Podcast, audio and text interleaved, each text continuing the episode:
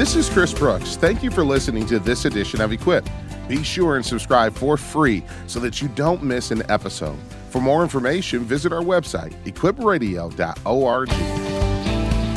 Chris Brooks here, and I want to thank you for listening to this edition of Equip. Did you know that we are funded by the generosity of listeners just like you? As we approach the end of this year, would you please consider giving a special gift to this ministry? Just call 888 644 4144 or give at equipradio.org. Please enjoy the following pre recorded encore presentation of Equipped with Chris Brooks.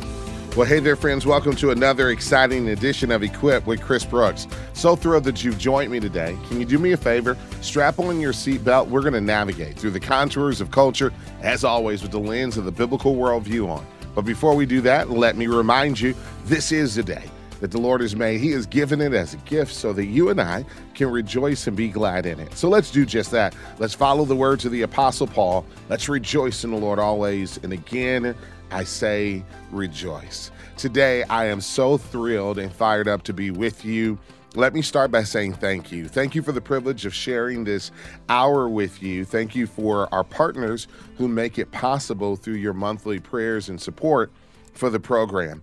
Uh, the topic for today is simple it is to know God and to enjoy Him. You know, this sums up life that we are to uh, know God and to enjoy Him. This is what the shorter Westminster Catechism starts with. It is the chief end of man, as described in that catechism. It is the ultimate purpose of our lives. If you were challenged with that question, what is the ultimate aim or purpose of life? I hope your response would be to know and enjoy God forever. But how do we do that? And I think there are a number of ways, a myriad of ways that God has given us to do that. Today, I want to talk about a few of those pondering his word, uh, reflecting on creation, and considering the great wisdom that has been passed down to us from those who have come before us often and that have reflected deeply on the grace that we have received through Christ.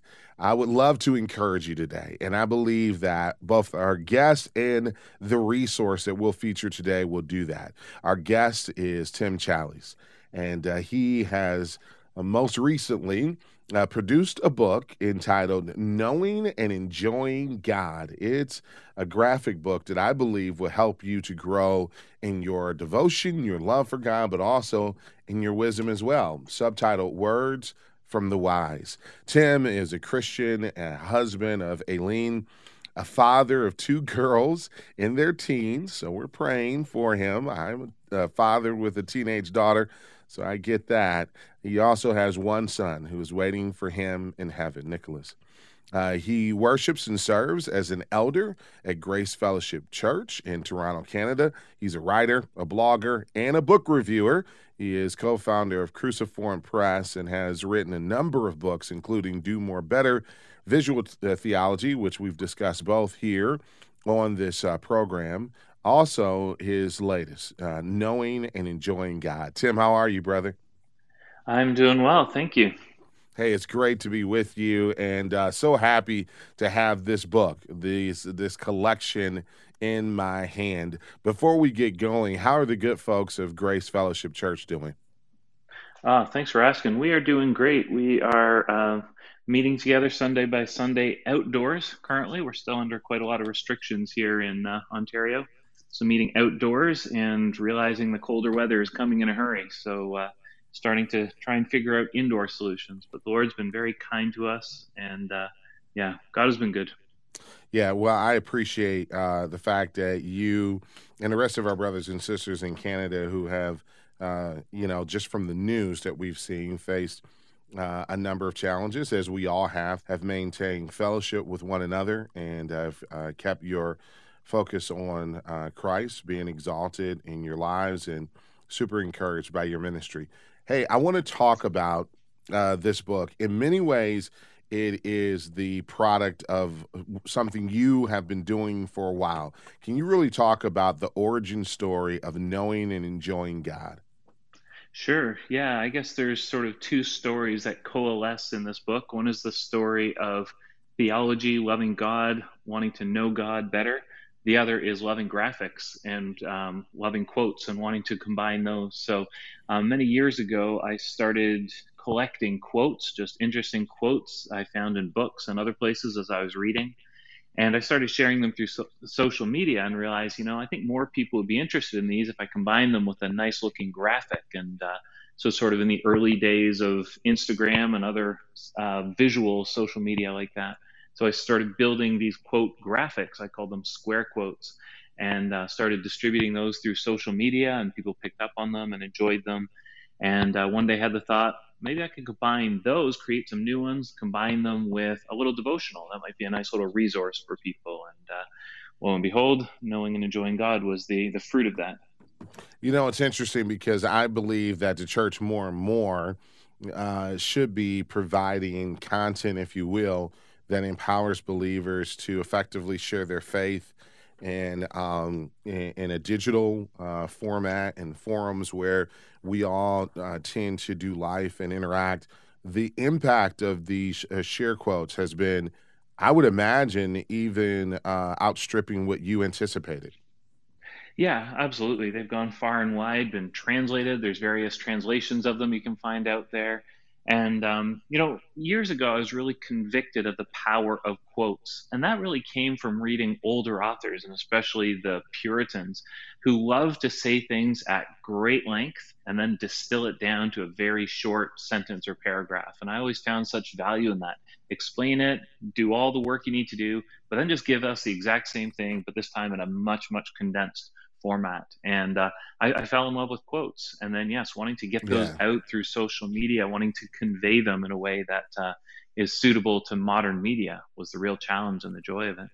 Hey, Twitter is set up for quotes. Uh, you know, I think about some of our most tweetable leaders of the past, right? Church leaders of the mm-hmm. past, but it is in some ways a much more difficult uh, task to say something of theological importance in a succinct way than it is to, like me, be long winded, isn't it?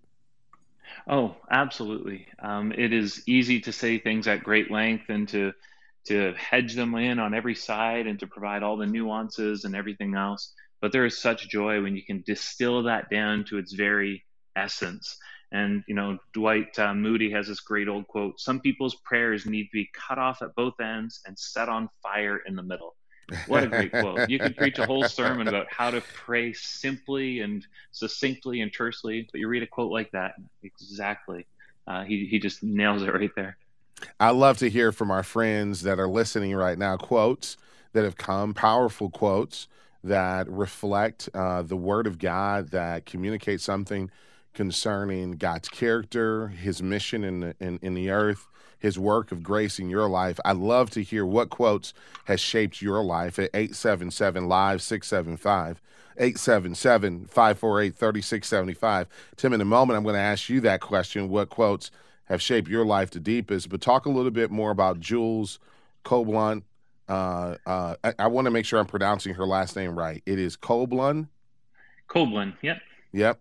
And talk a little bit about her, but in in context of the graphic age that we're living in, I, I think every generation is visual in nature. I even think Hannah More, when you think about the Clapham sect and what they did in overturning slavery, introducing um, uh, uh this this sense of awakening the moral conscience to the world, use graphics.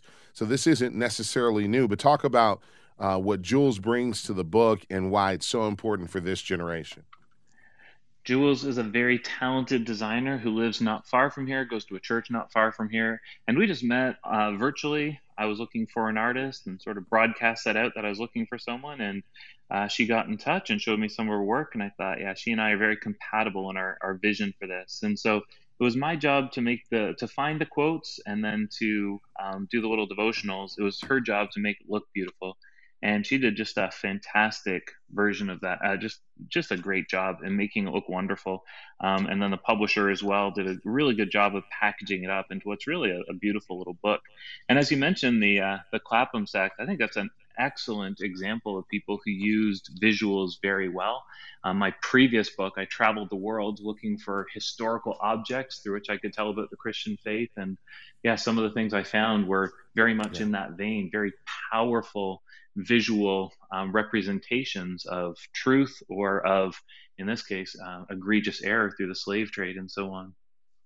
Yeah, you know, we all know what it's like to be gripped, our hearts to be gripped by uh, pictures, uh, by photos, by paintings. Um, uh, recently, here in my hometown of Detroit, there's been a Van Gogh exhibit. It's a traveling exhibit, international exhibit called Beyond Van Gogh, and it covers the history of his life, but also his paintings. And my wife and I, uh, for our anniversary, just uh, went to to this uh, event and uh, I'm telling you, there's something about the awakening again of the imagination when you combine quotes with graphics. But why is that so critical uh, for uh, advancing the gospel, maybe even sharing God's word in this generation? You did your visual theology, very graphic heavy. Why is it so important for this generation? Yeah, and I don't know that it's a whole lot more important for this generation than for any other, but Christians should be where the ideas are being shared.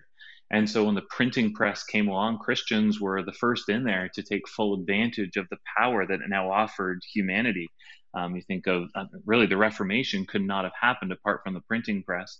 And hopefully, as the internet becomes what you might consider the new printing press, you know, the way ideas are now being traded, the, the main medium, um, you, you hope that Christians are very much there, very much participating and uh, making stuff that's just as beautiful, just as attractive, just as helpful as uh, what the world, what non-Christians are making.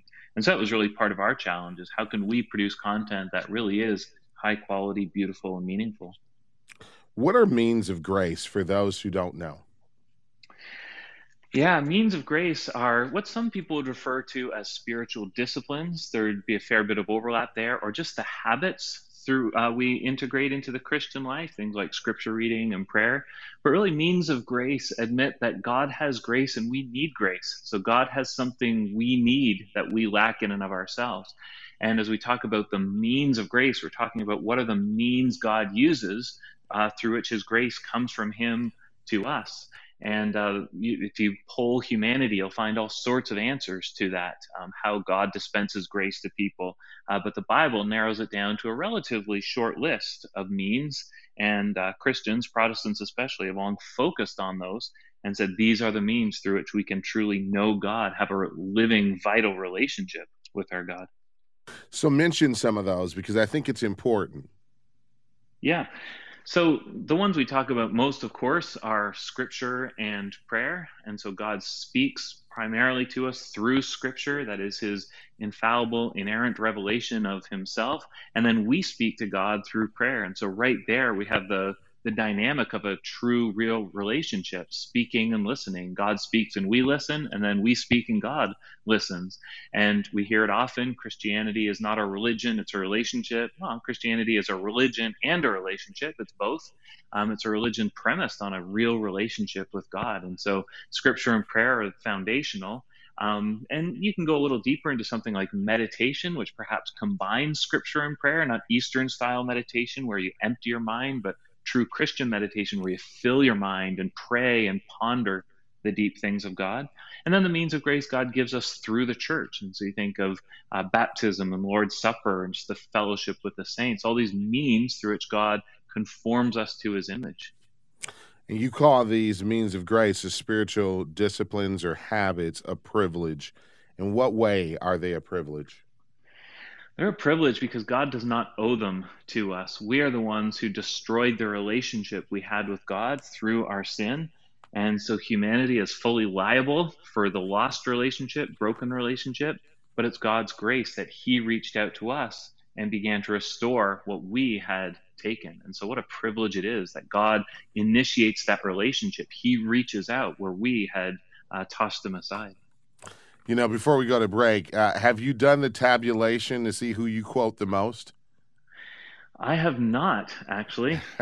no, I haven't. I, I, I, will tell you, as I've uh, perused your book, obviously you can see how the Puritans have shaped your life. You can see how thinkers have shaped your life in, in profound ways. But it seems to me that J.I. Packer really uh, gets a lot of prominence in your thinking, and uh, and I love that.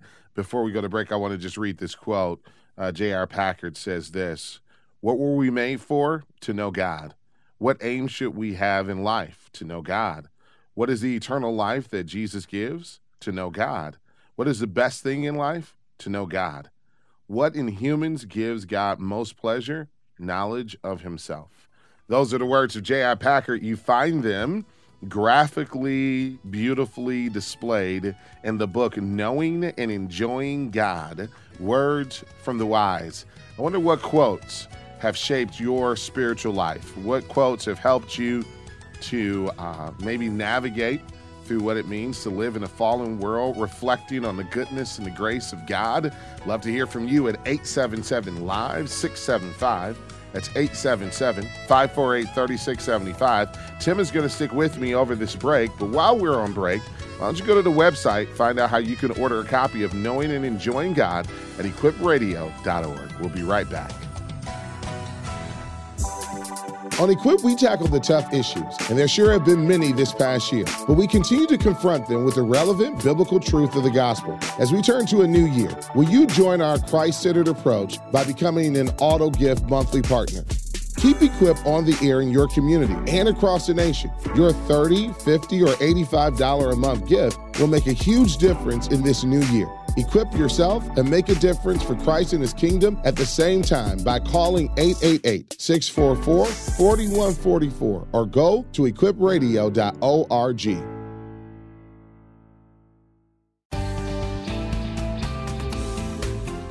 Welcome back to Equip with Chris Brooks. Tim Challies is my guest today. We're talking about his newest book, Knowing and Enjoying God. These are uh, share quotes. They are quotes that are laid at the backdrop of beautiful graphics, compiled and connected with devotionals that will encourage your heart, help to deepen your relationship with God, and an understanding of the grace that we have received through Christ. I've also asked you to join the conversation at 877 Live 675 to share some quotes that maybe have shaped your Christian journey. Let's go to Mark in Aurora, Illinois. Hey, Mark, thanks for listening to Equip. What quote really has spoken to your heart? Well, I have a couple of comments on it, and then I want to tell you where Lewis used it. He was strongly influenced by George MacDonald, and George MacDonald said, Heaven is the region where there is only life, and therefore all that is not music is silence. And first of all, um, music versus noise. If you use an electronic device called an oscilloscope, you'll find that noise has a random, disorderly waveform, but music has a, an organized and more orderly waveform. Orderly, Even yeah. rock music even rock music. And the other thing is that any good composer will put silences in his music that are meaningful, and those silences are called rests. And when Lewis used this quotation, he um, was speaking through his devil Screwtape, and Screwtape says, Ever since Satan took over hell, every square inch of it has been covered by nothing but noise. And imagine having to spend eternity surrounded by nothing but noise. Mm. And so here we have George MacDonald saying, Heaven is the region where there is only life, and therefore all that is not music is silence. I appreciate you sharing, Mark. Thanks for calling.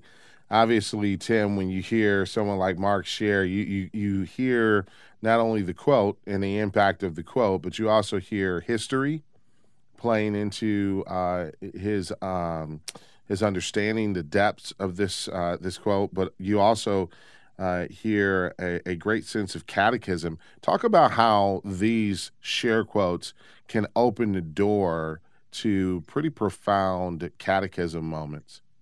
Mm-hmm.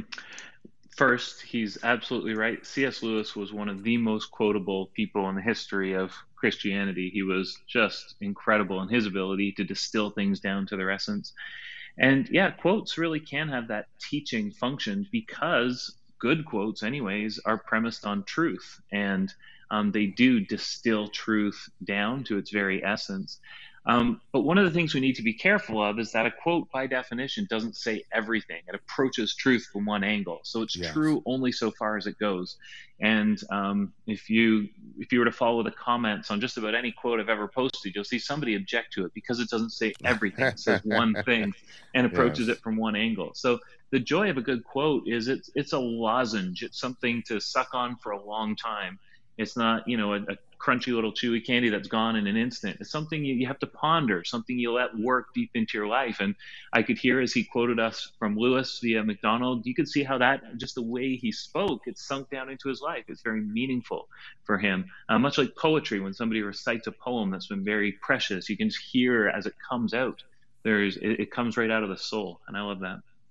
Yeah, I love uh, the value that it has also to connect us to church history. I'm pretty passionate about the study of church history as a spiritual discipline, uh, and, and, I think there's so much power in that. You quote John Piper as saying, "Books don't change people; paragraphs do.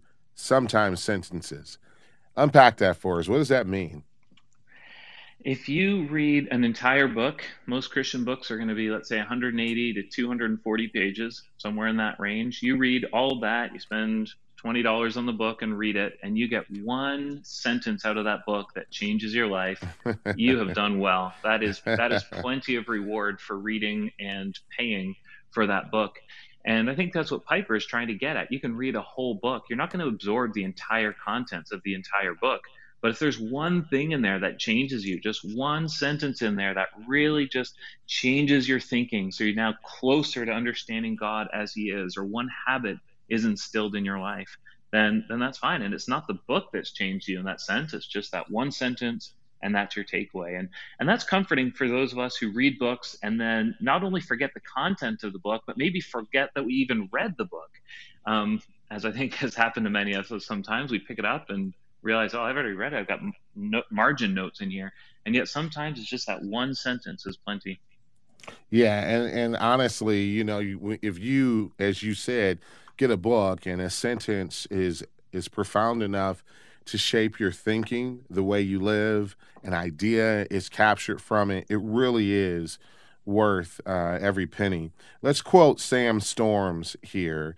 Uh, you you quote Sam Storms in your book as saying each of us is under a divine mandate to become an amateur astronomer, to peer into the incalculable depths of sky and space, to behold the handiwork of our omnipotent creator.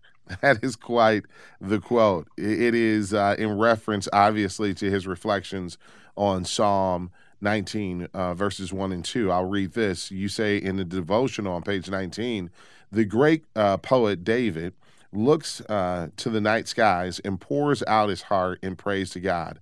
Quoting Psalm 19, the heavens declare the glory of God, and the skies above proclaim his handiwork. Day to day pours out speech, and night to night reveals knowledge. Sam Storms, who is he, and and and what about us becoming amateur astronomers speaks to your heart?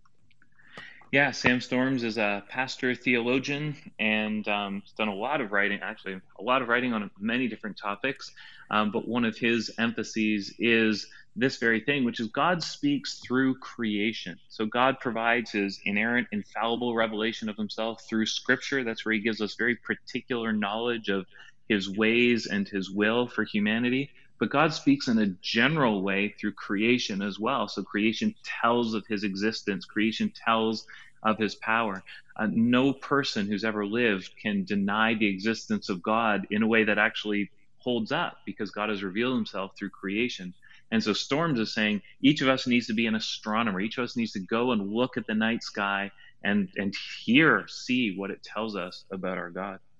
What quotes have shaped your life? I want to hear from you at 877 Live 675, shaped your spiritual growth and development. Let's go to Linda, who's listening in Chicago. Hey, Linda, what quote has shaped you? Hi. Uh, the, the golden rule do unto others as you will have them do unto you. And that's a quote from the Bible. You are always permitted to quote the Bible. That always is a good source in quotation. I, am grateful, and obviously, those are words to live by. I often uh, talk about this with my children and uh, and how we we treat others. Uh, and uh, I appreciate you, Linda, sharing your heart in that. Uh, those are one of the, that's a passage of scripture, Tim, that obviously uh, has become popular and profound for many. Yeah, and you, you, think about do unto others as you would have them do to you. You realize you can spend your entire life surrendering yourself to the Lord, growing in godliness. You will never actually master that. Uh, we, we, we do our utmost. God challenges us. We, we take hold of his means of grace. We strive and strive to be more like Christ. But uh, there, there's a lifetime's worth of challenge just in that little golden rule. It's incredible we have to take another break, but I think about the encouragement of your book to relationship with God, to deepen our relationship with God uh, through communion with Him and communication, both receiving His word to us through the scriptures, but also through prayer. H.B. Charles Jr., quoted in, in, in your book, says, Prayer is not a scheduled appointment with a busy executive, it is quality time with a loving Father. I love that. I hope and encourage you to spend time in prayer today. We're going to take more of your calls. These breaks give you opportunity to learn more about our guest and the resource. Go to our website, equipradio.org. Whatever you do, stick and stay. Much more to come. Next up on Equip with Chris Brooks.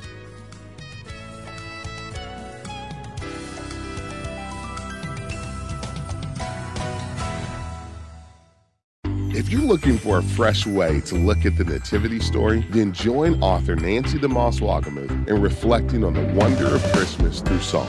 Born a Child and Yet a King is a 31 day devotional filled with fresh insights on the miracle of Christmas as you meditate on the greatness, glory, and goodness of our Savior. The devotional is yours with a gift of any amount to equip in December. Simply call 888-644-4144 or go to equipradio.org. You're listening to a pre-recorded encore presentation of Equipped with Chris Brooks. Welcome back to Equipped with Chris Brooks. Today I am interviewing writer, blogger, book reviewer, husband, father, Tim Challies on his newest resource that I believe will be a blessing to you and to uh, maybe even your church, your small group. It's called Knowing and Enjoying God Words from the Wise. And uh, it's a devotional that is full of great quotes from great Christian thinkers and leaders from generations past to the contemporary. And uh, it is all graphically beautiful as it is laid out and I'm so grateful for Tim joining me today. I'm grateful for the book. Tim, so many are calling. Uh, let's go to Northern Idaho. I see Eric is on the line. Hey, Eric, thank you so much for listening to Equip. What's your quote, brother? Hey, so uh, the quote that I came up with is one that actually really impacted me. It's from the play called Shadowlands. Um, that's about a certain part of C.S. Lewis's life. Mm-hmm. Um, I'm not sure if it's actually a quote from him or if it's just for the play, but it goes, we are like blocks of stone out of which the sculptor carves the forms of man. The blows of his chisel, which hurt so much, are what make us perfect. Um, and then the next part goes on to say, uh, the suffering in the world is not the f- failure of God's love, but it is that love in action. For believe me, uh, this world which seems so real is nothing more than the Shadowlands. True life has not yet begun. Um, and this has really impacted my life because my wife and I we went through seven years of uh, infertility, um, and yeah. uh, luckily, thank God, we we have finally been able to have our our own biological children, uh, one one year old, and we have another one on the way in November. Um, but this was something that really hit home, um, and even just continuing to to dive deeper into the to the word of you know count blessing uh, brethren when you face trials in this world. And the thing is that the trials don't always come from other people but the trials could just be from life itself um, that we are called to live through so that it strengthens us and prepares us um, for another point in life, and then also to, to lead others that we may know and love and help them through the trials that they may come across as well. Eric, I appreciate your transparency. I appreciate you reminding us of this uh, powerful quote from the Shadowlands The blows of his chisel, which hurt so much, are what makes us perfect. Uh, why don't you stay on the line, Eric? I'd love to get you a copy, uh, complimentary copy of Tim's book. I hope that it's a blessing and encouragement. Our team will get your information and send it right over to you. Um, listen, pain is a part of life, and uh, so many of your quotes, Tim, throughout this book re- reflect that. Um, what are your thoughts when you hear Eric? Two things. First, that sometimes quotes don't need to be from the original author to still be meaningful. So I don't know if Lewis actually said that, but it's kind of like this the uh, Eric Liddell quote from Chariots of Fire yes. that he never actually said. When I run, I feel God's pleasure. It's a great quote. He never said it let's go with it anyways because it's, it's, perfect. right. Um, and you know, you find that a lot. Yeah. Um, and another thing is, oftentimes you find many people use the same quote, and so I've read variations of that sort of thing that God is uh, chipping away at us, that He's the master carver, the master sculptor, who's creating us, forming us into the image of Christ.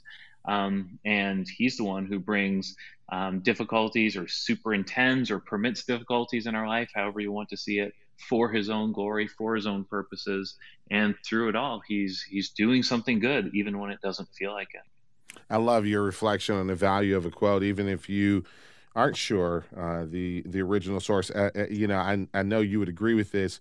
Uh, the only caveat to that is if you are an author and you are writing something, you have to do your due, due diligence and make sure you are citing well. You know, uh, Tim, one of the things that you and I share in common is um, three years ago, uh, now approaching three years ago, uh, our oldest son, my wife and I, uh, our oldest son passed away, uh, Chris. And, um, you know, it's been a time of uh, understanding God's grace in ways that we hadn't anticipated, planned, or even invited um, a deepening faith for sure. But as I read these words, um, it really spoke to me from Oswald Chambers. And it says this on prayer We have to pray with our eyes on God, not on the difficulties. Um, it, it, it, goes on in the devotional to share about the trouble we face uh, in a fallen world. Um, talk about that quote, but maybe what has uh, ministered to your heart through this season for you and your family?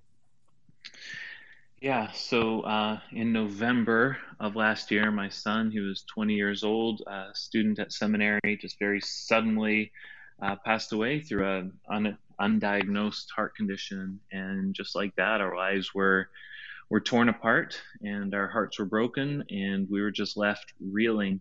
Um, and we were left very thankful that we knew God to begin with. When you know God, you know Him as a friend. We, it is such a privilege for Christians that we get to know God as a friend. We had some Muslim missionaries come to our church on Sunday, and to be clear, I mean Muslims who are missionaries trying to convert Christians.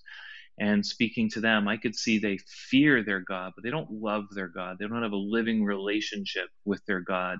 But we do. We spend our whole service just celebrating the relationship we have with God through Jesus Christ. When you know Him, you know Him as a friend. When bad things happen in your life or things that seem very bad, you still trust Him because you know He's your friend and He wouldn't do anything to, to hurt you or harm you because He loves you. And so we are so thankful that we had already developed that relationship with God, that we really knew Him and trusted Him and loved Him as a friend. And then when very difficult things came along, we had to fit them within that picture of God as somebody who's for us, who loves us, who's a friend to us. I would love to hear your uh, the quotes that have shaped your spiritual journey, your walk with Christ at 877 Live 675. I'd also encourage you to get this book, uh, Knowing and Enjoying God's Words from the Wise. I'd love for you to talk also, Tim, if you could, about how God initiates relationship with his people. Um, you, you just uh, gave us a little bit of insight in the difference between the way, uh, say, Muslims uh, relate to uh, their understanding of God, the way Christians relate to God.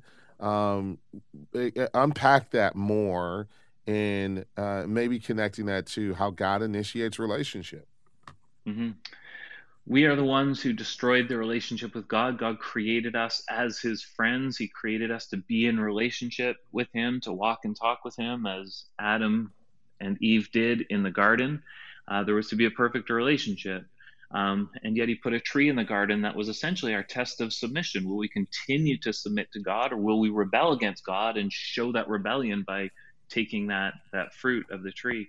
We rebelled against God and in that way we became enemies of god. I mean he we declared god our enemy and god simply responded to that um, in a way that was fair and right and just of him to do and so if there's to be any hope for us it would have to be god who would make that way. We we wouldn't make our way to god. We we had declared him an enemy. And so god has so graciously reached out to us. He has chosen to reveal himself to us. He's chosen to give us scripture. He's chosen to send his very own son to to live for us, to fulfill the requirements of the law, and to die for us, to um, bear God's wrath on the on the cross on our behalf. And so, um, whatever grace we enjoy, whatever these means are through which God bestows His grace upon us, He is the one who has so graciously initiated them, and we're the ones who so joyfully, freely respond to them.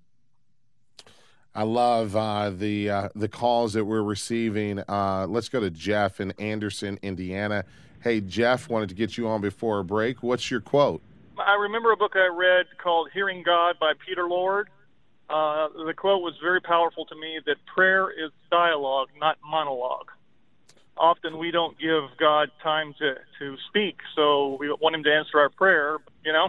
Yeah, I think that's uh, that's such a uh, an important reminder Thanks, Jess, for giving us a call. Love to get you a copy of Tim's book. Why don't you stay on the line? A complimentary copy is coming your direction just to say thanks for your listening and sharing. Tim, uh, maybe a broader question than just a quote that was given, and that is why did you choose to dedicate such a large portion of this book to quotes on prayer? Oh, because I think prayer is a constant struggle for Christians. It is one of our foremost privileges. If you ever just stop and try and abstract a little bit, you know, just sit back from the idea a little bit and say, we can talk to the creator of the universe, the, the God who has existed from all eternity, the God who is omnipotent, omniscient, and so on. I can talk to him and he will listen and respond. And that should absolutely blow our minds. But the way we tend to respond is, uh, I'm kind of busy. You know, I don't know that I really got time to talk to this God today. And so I think this is an area where uh, we just need to be constantly pushing ourselves to understand the privilege that's ours and then to take advantage of it. What a, what a joy that we can speak to this God. And then He commits to responding to our prayers, to answering our prayers. Um, that is just such an immense privilege. And so I just really wanted to push people to understand prayer better, and then to build habits of prayer. A lot of this book is about building good habits of relating yes. to God. What I love about the book, too, is it reminds us that the means of grace, spiritual habits, are um, so often communal, and we forget that. And uh, your book reminds us that the means of grace are not just individual acts or activities we do. Talk about the the church, the ecclesia, the community of believers. Mm-hmm. We, as Western Christians, tend to think about everything, our faith particularly, in very individualistic terms. Um, but God has called us to be communal in the sense that there is this corporate dimension to all we do. Um, the Bible has no conception of a Christian who's not joined to a church, who's not part of a community. And so the call upon us is not just to pursue these things on our own, just in the quiet of our own home or our own personal devotions. Those are all good and, and wonderful, but to join into a community of Christians and uh, to take advantage of the means of grace that are given only to community, things like baptism and Lord's Supper, which are through the church, not through individuals.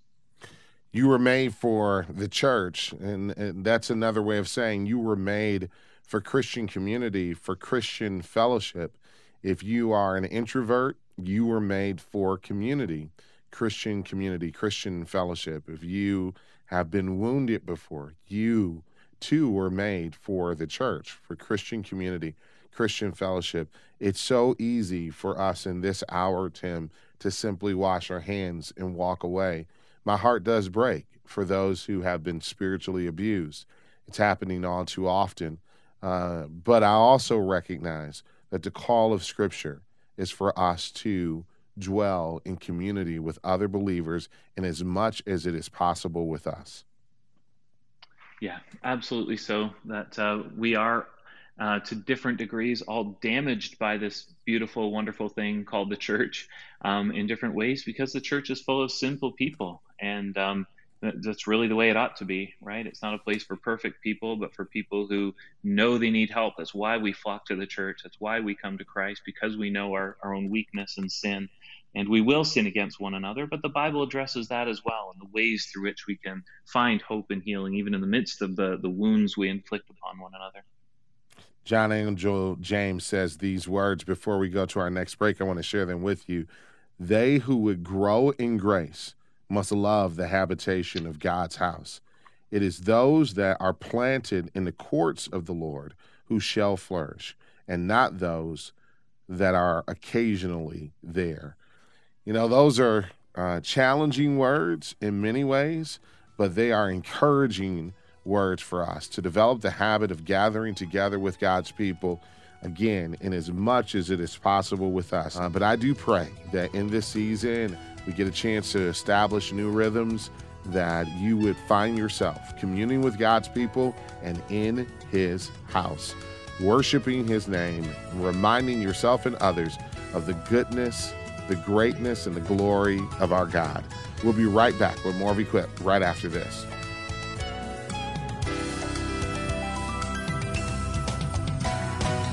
As the year comes to a close here at Equip, we've seen so many lives change through our daily communication of the gospel. Help us to expand our reach by giving a year end gift. Now, I know that some of you can afford to give gifts of $100 or $500 or even $1,000, and we thank you for your partnership. Really, any amount will help us in our mission to promote the gospel. Together, we can reach the world. Make a difference with a year end gift today by calling 888 644 4144 or go to equipradio.org.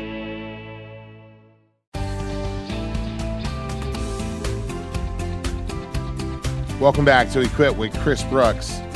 So encouraged today. I hope you are as well. Tim Challies has uh, carved out some time to be with us uh, to talk about the newest resource that he and Jules Cole Blunt, uh, Blund has uh, put together. It's called Knowing and Enjoying God Words from the Wise. I want to encourage you to get a copy for you, your life group, your small group, as well as your church let's uh, you can find out more at equipradio.org let's go to the phone lines. William is listening in chattanooga tennessee.